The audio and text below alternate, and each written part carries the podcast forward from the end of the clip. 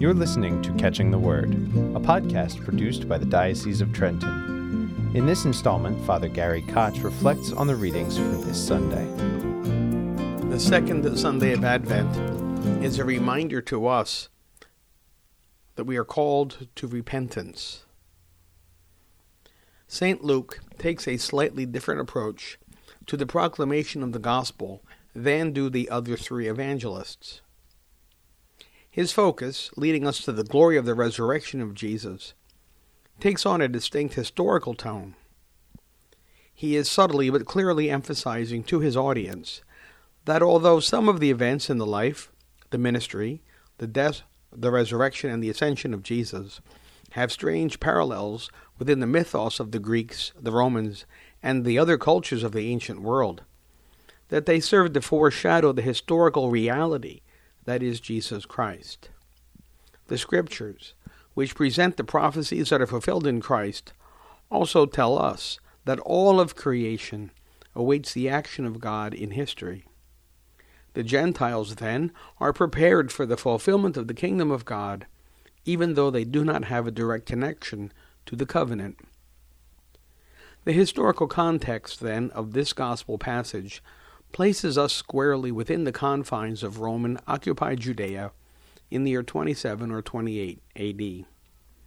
We are introduced to the historical figures Tiberius Caesar, Pontius Pilate, Herod, Philip, Lysanias, Annas, and Caiaphas.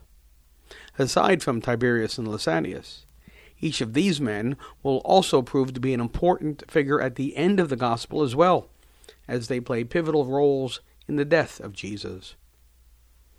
We are introduced through these figures today not to Jesus himself, but to John, the son of Zechariah and Elizabeth, who is called the Baptist or the Baptizer.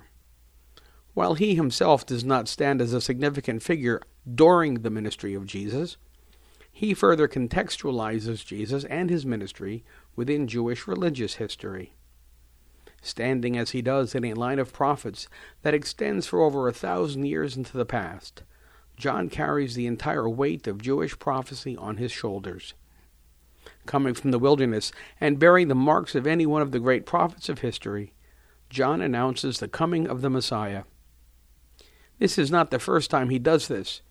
As we will see on the fourth Sunday of Advent, John leaps in his mother's womb at the sound of the voice of Mary, the mother of Jesus, when she arrives at their home.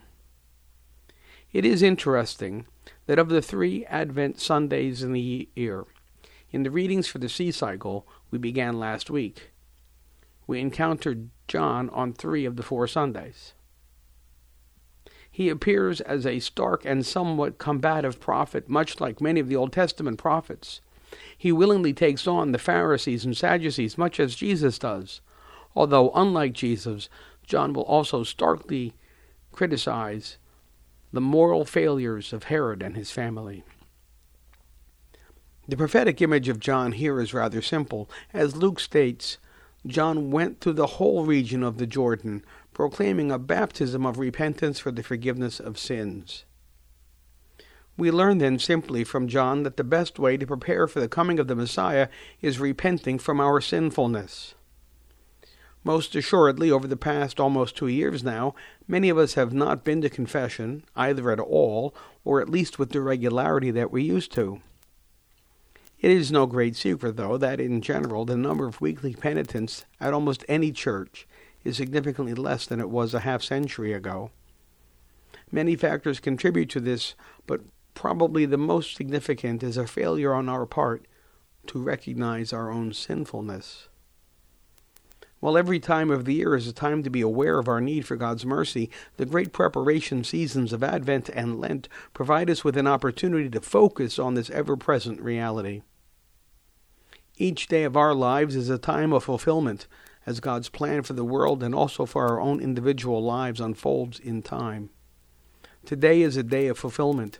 Today is a day to repent and to accept the Lord's mercy as we confess our sins as we continue our Advent journey, seeking forgiveness for our sins becomes the first and most necessary task.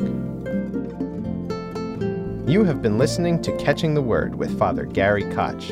You can listen to or download his weekly reflections and other topics of interest at dioceseoftrenton.org backslash podcasts. Catching the Word is a podcast produced by the Diocese of Trenton.